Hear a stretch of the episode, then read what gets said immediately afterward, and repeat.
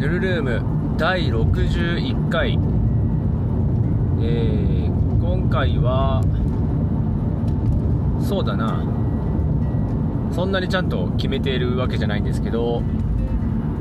まあ、とりあえずは日曜日の話をしようかなと思います。えー、今帰りなんですけどまあ、日月とゼロベースさんへ行って、えー、まあ、ゲームをしたわけではなくて、まあ、前々回ぐらいに、えー、お話ししていた、まあ、電動ガンのね、えー、クリーニングサービスとかのね、え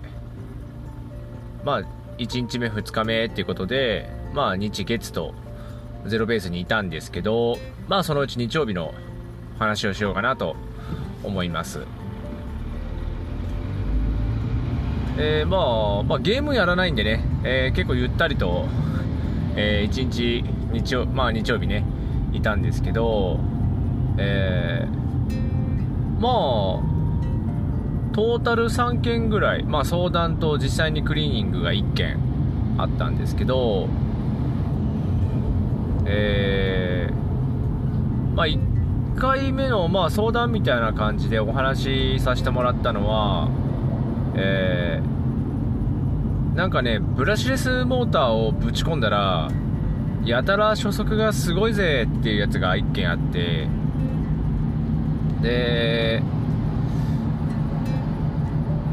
なんて言ってたっけな、結構もう初速オーバーしそうなぐらいで、えー、ハードな、うん、感じるみたいですね。でまあスプリングも変えてなかったはずなので、まあ、実際に、うん、初速上がるって言ったらなんだろうなって言ってまあモーター強すぎてなんだろう通常の引く位置よりもより引いちゃってんのかなっていう感じの。ただね実際そこまで行くのかなっていうね。ピストンもそのなんだろう感性で引き切るほど行くのかみたいな、うん、思っていて、まあ行くんだろうなっていう感じですけどね、まあそれ以外で、ね、あ、くそ、ここそこか、うん、僕のあの、あれが鳴ってます。えー、ドライブレコーダーが、あの、オービスかなんかがあるところで鳴るんですよね。ないんですけどね、ここ。まあいいや。でまあブラシレスモーターなんでブレーキ？まあ電子トリガー入れたとしたらなんですけど電子トリガーのブレーキとかって使えないんですよ。でまあてかそもそもブレーキで止まんのかな？うん。まあパワーとスピードがありすぎんのかなとは思うんですけどどうだろうね。今のところね、ハイトルクモーターと、まあ、ハイスピードのモーターか、手元にあって、そんなに初速は変わらないんですよね。まあ、だってね、打ち出す時はバネの力だけで打ってるんで、あんまり関係ないわけですよね。なので、まあ、どうよっていうのはあるんですよ。うん。で、まあ、ただね、ブラシレスモーター使ったことないし、で、あと今、ね、僕がハイスピード使いましたって言ってもね、まあ、電子制御されちゃってるしっていうのがあるので、まあ、言ってそんなにそんなにだとは思うんですけどね。まあ、まずそれが1件ですよ。まあ、それはね、まあ、様子を見るっていう感じになったんですけど、うん、これ解決ってどうしようかなっていうね。スプリングレート落としてってっていうのもいいとは思うんだけど、まあ、スプリングレート落とすのが一番早いのかな。ね、スプリング買いたくないぜって言ったら、あとはなんだ、ピストン軽いやつにする？か？な？軽いやつでいいかな。まあ、例えば原因がそのピストンがね、慣性で引かれて、いつもより後退位置が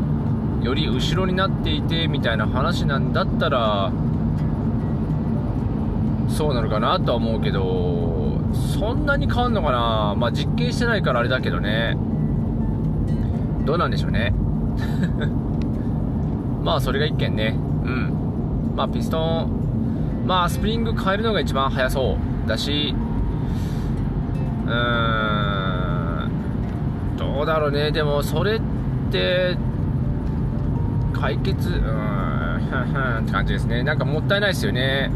せっかくモーター強くて、ね、速いモーターになってるんだから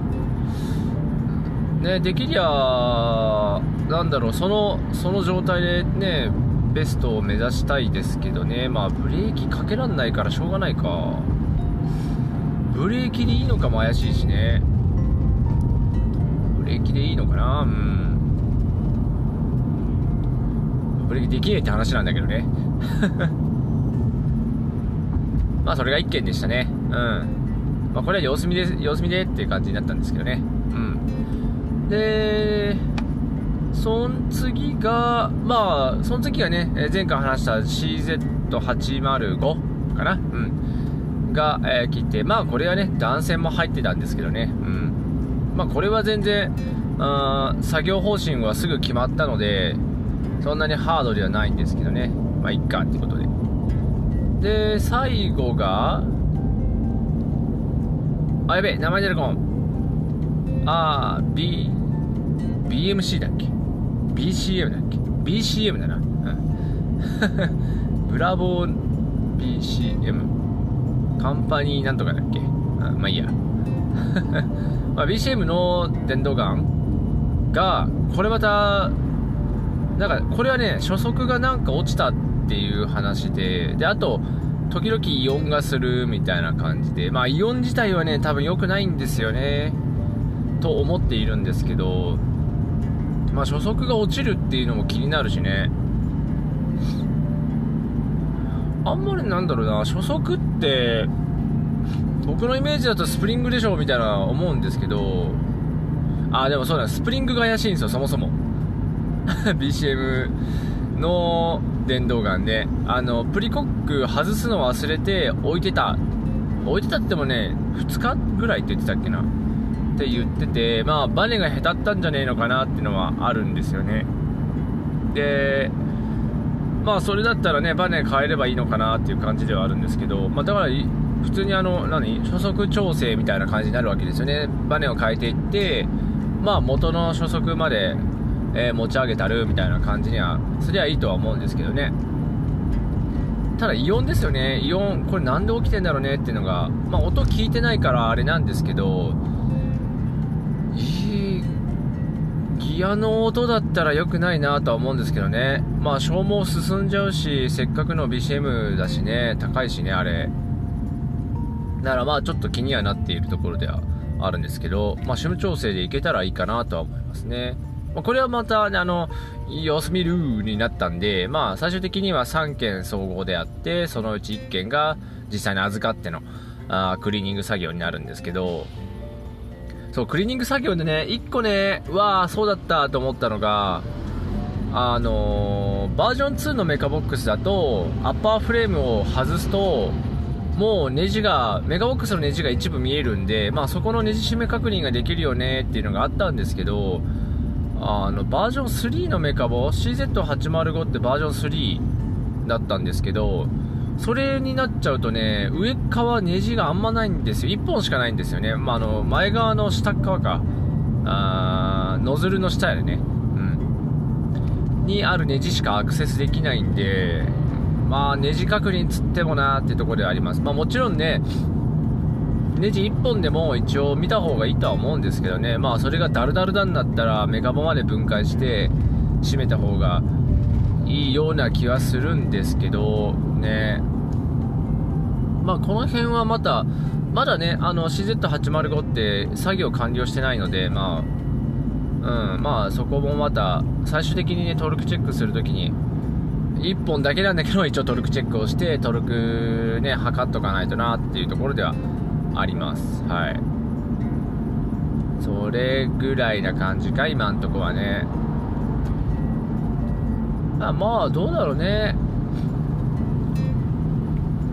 人数は結構いたんですけどね、まあ、ただあんまり、まあ、サービス車ばっかりだしねっていうのもあって、あとはそっか、トータルでね、4件だわ。4件目は僕が直接っていうよりかはあのゼロベースのね、えー、ドンゲアミリタリーショップドンゲアに直接問い合わせが来たやつなんですけどクリス・ベクターなんですよね。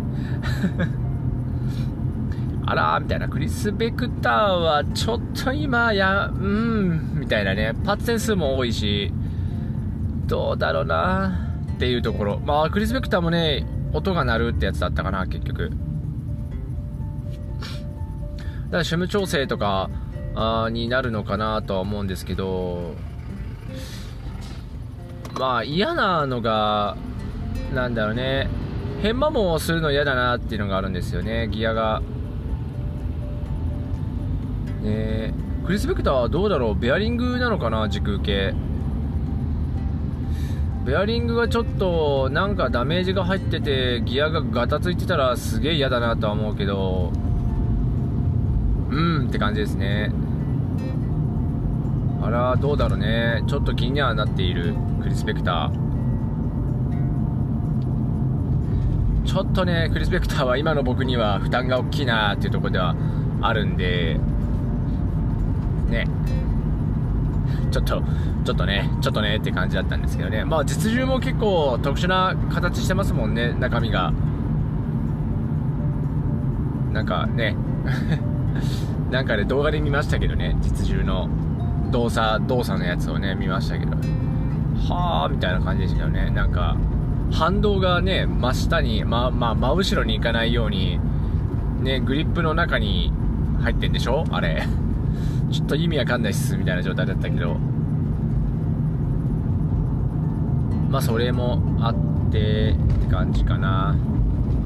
いやーなんかね、初日から初日、クリーニングサービス初日が結構ね、カリカリの方の相談があったから、ちょっとビビってますけどね。まあ、CZ805 もね、あんまり僕が触ってきてないタイプの銃だったし、まあ、BCM とかクリス・ベクターとかってなるとね、元が高えからな、みたいな。ちょっと怖えな、みたいなのはあるんですけど、まあ BCM はね、言うて中身、いや、普通は普通というか作り方としては普通だからいいんだけど、まあ、ベクターは、ね、形やべえな、みたいな、パーツ点数が多いなっていうのがあるからね、ちょっとビビりましたけどね。やっぱでもね、あれだよね、いいモデル使ってたり、ちょっとなんていうのかな、人とは違う電動ガン持ってる人って、やっぱちょっと気になってるんですよね。普通の人よりより気にしているというか意識が高いっていうのかな。なんかなんか調子悪いな怖えなみたいな。せっかくいい電動ガン買ったしみたいのは多分意識の中にあるんだろうなっていうのは思いましたね。まあ、実際問題、まあ、そういう人は確かにね壊すとね純正パーツで仕上げようと思ったら多分高いんだろうなとは思いますけどね、まあ、特に BCM なんてそうじゃないですか。ね、メープルリーフのパーツ使ってますとかってなってると、まあ、いちいち高いから、ちょっと怖えなーってね、壊すとね、高いからね、メンテナンスはした方がいいだろうけど、まあ、通常の電動ガンも、ね、やらかしたポイントによっては、まあ、めちゃめちゃ高なるからね、値段が、修理費というかね、まあ、その、なんていうの、僕が受け付けてなくてもですよ、その、ドンゲアさんとかでやるのに限らずね、うん。あのまあこのサービス始めるときにいろんなね電動ガンやってるところの価格表を見ていったんですけど高,、まあ、高いというか価格設定は思ったよりは高えなっていう印象だったんですよね。まあやってる作業内容をね全部公開してるわけではないからあかなり細かい調整とかしてんのかなとは思うんだけどまあ、あと単純にノウハウの部分のお金ですよね。単純にね。作業内容というよりかはノウハウがあるからねやっぱそこの部分でのプラスの金額なんだろうなっていうのはあるんですけど高えなっていうね、まあ、だから普通のまあスタンダードな電動ガン M4 とかね使ってる人もねあのクリーニングはやった方がいいよねとは思うんですけどね。皆さんクリーニングやってね。であとは消耗部品の確認ですよね。本当ギアボックスぶっ飛ばしましたとかって言ってねギアだけぶっ壊れてくれたらいいけどメカボにひび割れ入りましたなんて言ったらもう知らんでみたいな。めっちゃ金かかるやんそれみたいな。ねメカボックス買わないといけないし。まあ丸いだったらまだねいいかな。まあ在庫があんのか知らないけど純正パーツの。だからなかなかのなかなかですよね。あれは。ねギアも結構減りますからね。そのプリコックするとか関係なくね。やっぱ使ってりゃ減るし。うん。多分グリスとかもね強いモーターとか使ってねほんと強い力で回してたら油膜とか切れてんのかなと思うんでグリスとかね極圧剤入ってるようなグリスに入れ替えた方がいいのかなとは思いますけどまあ極圧入ってるグリス使ったからといって消耗がなくなるわけじゃないから結局たまに開けなきゃってなるんですけどね。だからちょっとブラシレスの人はね中身見たいかなちょっと改善するかどうかは置いといてメカボまでばらしてねえー、ギアの消耗を見てみたいですけどね。本当なんかセクターカットしてんの？みたいなギアとかになってるとちょっとやれね消耗が過ぎるねとは思うんで。あとあれかあのー、あれだな。えー、名前出てこんくなっちゃった。まあいいや。まあ以前預かった次世代軍団の、えー、電子トリガーじゃないけど FET 入れたモデルねあれもスイッチが手に入ったらまあ最終的にはあのー、FET は一回取り外して、あのー、トリガー、あの、なんだ、ショート、ショートストロークのカスタムにしていく方向に決まったんで、まあ、それはおいおいやることになるんですけどね。やっぱ、やっぱねっていうね。まあ、ただそうするとね、えー、SBD はつけないとってことなんで、SBD はあ施工することにはなりますね。